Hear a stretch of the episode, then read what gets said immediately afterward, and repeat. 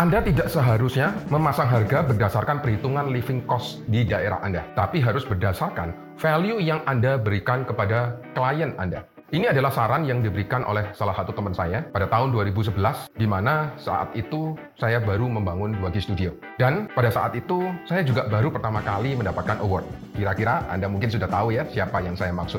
Di video ini, saya akan membagikan kepada Anda apa sih bedanya price list dan value. Dan di akhir video ini, saya akan membagikan setidaknya 5 tips bagaimana Anda bisa meningkatkan value diri Anda supaya Anda bisa menaikkan harga jasa 3D Anda.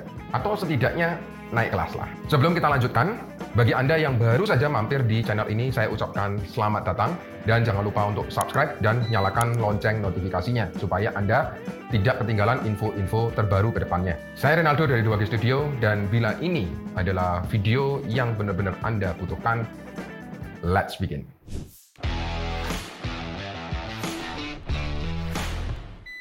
Pada tahun 2011, setelah saya mendapatkan award saya yang pertama dari CG Architect, yaitu Visualization Pro of the Week, beberapa bulan kemudian saya mendapat email dari ownernya, yaitu Jeff Motel. Seperti yang Anda tahu, ya Jeff Motel adalah orang yang sangat berjasa di hidup saya, sehingga saya bisa membuat 2G Studio ini jadi besar, karena dia banyak mengenalkan saya ke banyak orang kenalannya dan juga memberikan insight tentang apa yang terjadi di industri ini. Jeff pada saat itu mengundang saya secara personal untuk masuk ke 3D Award CG Architect, di mana yang saya berpikir saya ini siapa? Ya kan saya ini orang Indonesia yang baru aja terjun di sini. Kemudian saya ini bukan orang art saya bukan orang arsitektural saya cuma suka 3D kemudian dia encourage saya untuk masukkan artwork saya ke 3D Award tersebut. Kemudian pada akhirnya saya ber ber berbalas email sama dia dan Kemudian sampai akhirnya dia menanyakan, kalau boleh tahu, kamu cas berapa sih? Karena langka ya uh, ada artis di Indonesia gitu. Karena selama ini yang saya tahu ya kebanyakan cuma Malaysia, terus kemudian Vietnam, Filipina gitu. Dan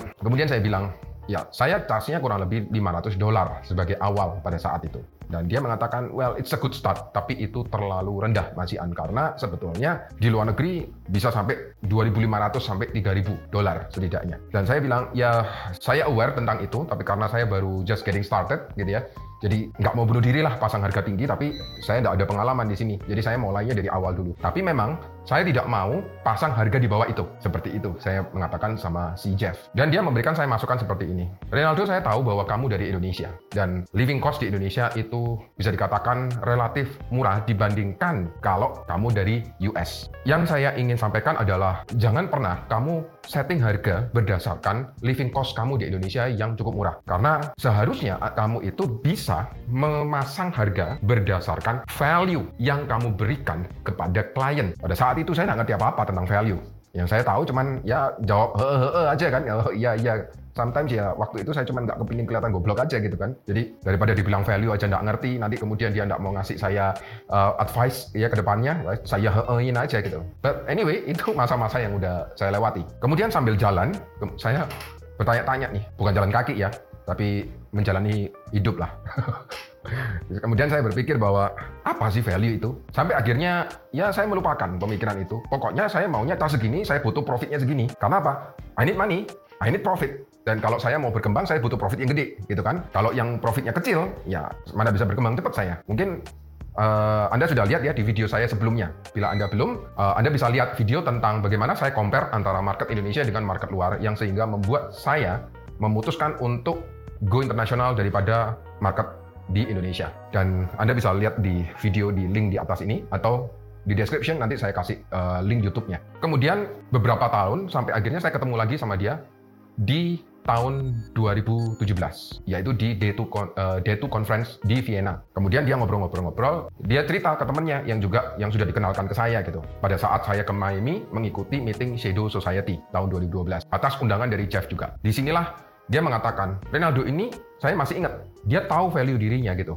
Dan dia mengatakan saya tidak akan ngecas di bawah harga yang dia mau. Oh oke, okay. jadi itu tak itukah yang namanya value. Jadi saya baru sadar. Tapi sambil berjalannya waktu juga saya banyak mengambil ini ya coaching bisnis dari banyak orang dan saya sadar bahwa value itu adalah apa yang bisa kita berikan ke klien dan mereka merasa harga yang mereka bayarkan atau duit yang mereka bayarkan kepada kita itu terasa lebih murah daripada apa yang mereka dapatkan. Tapi tentunya kita harus mulai dari diri kita sendiri. Tapi sebelum kita masuk ke 5 tips, kita akan bahas terlebih dahulu apa yang terjadi di industri kreatif kita ini. Tidak hanya di Indonesia terus terang, dan ini worldwide. Nah, sebelum saya lanjutkan, bagi Anda yang baru sampai di channel ini, jangan lupa untuk subscribe dan nyalakan lonceng notifikasinya. Apa yang terjadi di industri kreatif itu tidak bisa dipungkiri. Ada setidaknya tiga hal yang bisa saya bagikan. Yang pertama, itu masih banyak orang yang cukup banyak yang belum bisa melihat value. Yang mereka mau tahu adalah berapa uang yang dia berikan dan apa yang dia dapat. Dan yang penting kalau bisa saya dapat kualitas bintang 5, harganya kaki 5. Yang kedua, yang saya temukan adalah banyak klien yang mindsetnya masih barang fisik, di mana mereka lebih bisa memvalue barang fisik daripada produk digital. Sehingga pada akhirnya hal itu menihilkan waktu manusianya. Sehingga seakan-akan manusia itu waktunya tidak berharga. Yang banyak ingin diinginkan oleh klien adalah pokoknya saya dapatnya apa dari kamu. Saya tidak peduli kamu berdarah-darah atau tidak. Yang ketiga adalah banyak orang yang sebetulnya bukan dari industri kreatif. Tapi sayangnya, pertama tidak tahu bisnis, dan yang kedua, tahunya pokoknya harga murah. Yang penting main volume. Nah, di sini celaka berikutnya adalah mereka tidak punya tim. Jadi ada orang yang coba-coba kemudian tidak mau build tim, dia cari 3D artis yang notabene adalah orang yang mau kerja murah. Ya bisa dikatakan cari artis yang butuh uang lah. Nah ini yang sebetulnya saya tidak suka. Karena at the end of the day manusia itu lebih berharga daripada mesin. Itu prinsip saya. Tentunya Walaupun kalau kita tahu sebetulnya di industri properti, kalau cari properti, kalau bisa cari yang orang lagi butuh duit, gitu kan, butuh uang, yang BU. Dulu saya pikir BU itu ini, build up. Ternyata ini, butuh uang, saya baru tahu. Nah, tapi dari sini saya melihat behavior orang seperti ini adalah orang-orang yang cuma mau tahu pokoknya dia keluarnya berapa, ya kalau bisa sedikit mungkin, dapat cuan sebanyak mungkin. Ini bahaya kalau sampai ketemu orang-orang seperti ini. Dan sekali lagi ini tidak bisa kita hindarkan karena pasti ada yang seperti ini. Dan ini adalah mekanisme pasar. Tapi kita harus tetap lihat dari sisi positif karena ini akan menjadi tantangan buat kita dan itulah indahnya kompetisi di mana itu akan memaksa kita untuk berkembang lebih tinggi lagi, lebih hebat lagi. Dari sini saya akan membagikan setidaknya 5 tips yang bisa Anda lakukan untuk meningkatkan value diri Anda. Tips yang pertama, kita harus mulai dari diri kita sendiri. Loh kok bisa? Dari cerita saya tadi, itu memang saya mengatakan seperti itu. Di mana saya maunya minimal 500 dan saya sudah coba. Ada kejadian di mana klien minta nawar, minta nawar, saya iyain. Lama-lama sampai project ke-6, harga saya ditekan sampai 100 dolar. Which is buat saya absurd banget dan akhirnya saya nggak mau ngerjain yang 100 dolar itu karena apa ya kelihatan kalau saya lagi butuh duit makanya ditawar mau inilah yang harus kita pahami saya masih ingat apa yang diceritakan oleh kakak saya ke saya perumpamaan tentang memasang masker oksigen di pesawat kalau anda masih ingat bahwa pemasangan masker oksigen di pesawat itu aturannya adalah kita harus pasang ke diri kita sendiri Baru setelah itu kita pasang ke orang yang di sebelah kita, misalkan itu anak ataupun saudara. Kenapa kok harus pasang kita sendiri dulu? Kenapa kok bukan anak kita sendiri terlebih dahulu? Karena pada saat masker oksigen turun, itu pasti uh, apa pesawat akan terguncang. Nah, bisa jadi pada saat kita pasang maskernya itu akan miss, akan uh, Surabaya ngomongin luput, ya miss ya pokoknya ya. Nggak kena langsung. Nah takutnya kalau nggak kena kita pasang terus paksa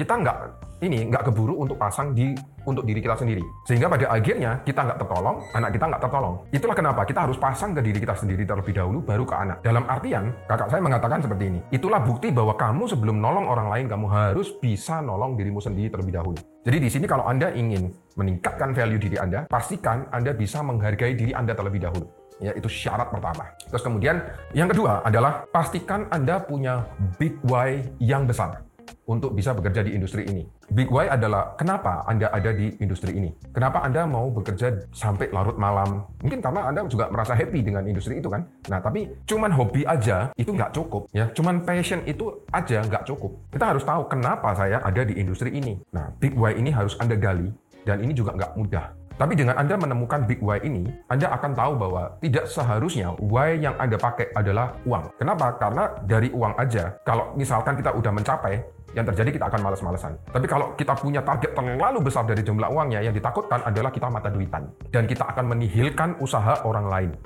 yaitu tim kita. Dan celakanya, klien akan tahu dari aktivitas yang kita lakukan, which is dikit-dikit akan minta tambah duit, dikit-dikit tambah duit, dikit-dikit kita ngomongnya, oh duitnya segini. Itu secara otomatis akan terjadi. Jadi pastikan Anda punya big why, bukanlah uang. Memang cukup kontroversial, tapi di sini saya bukan mengatakan bahwa Anda tidak boleh kerja, maksudnya untuk mendapatkan uang ya. Tetap bagaimanapun uang ini adalah resource yang akan membantu kita untuk jalan lebih lama lagi di industri ini. Cuman itu aja buat saya kalau kita bicara uang. Nah, itu mindsetnya harus di pastikan seperti itu. Karena jelas kalau misalkan uh, paling gampang kalau kita ketemu sama agen asuransi. Anda sering kan ketemu sama agen asuransi ataupun agen MLM. Saya orang MLM, saya juga punya teman orang asuransi. Hal yang paling menjengkelkan adalah pada saat setiap kali dia ngomong, dia akan ngomong tentang produk asuransinya. Begitu pula pada saat itu saya kalau ngobrol, kalau mau kurus, ya pakai produk saya dong. Kenapa begini, begini, begini, begini, begini. Itu membuat orang terus terang ill feel. Jadi, eh, yang pasti jangan sampai kita kalau ngobrol dikit-dikit tentang mau nawarkan sesuatu. Itulah yang terjadi kalau kita fokusnya adalah uang. Tapi saya punya agen asuransi yang yang handle asuransi keluarga saya semua. Dia itu tidak pernah menawarkan asuransi sama sekali ke saya. Dia hanya sesekali aja ngontek saya kalau misalkan memang ada update dan itu dilihat punya benefit yang sangat besar buat saya. Nah di situ dia baru kontak. Dia bilang, Ray, ini uh, ada update, which is ini akan memberikan kamu banyak benefit dan kamu nggak perlu tambah duit lagi. Misalkan begitu.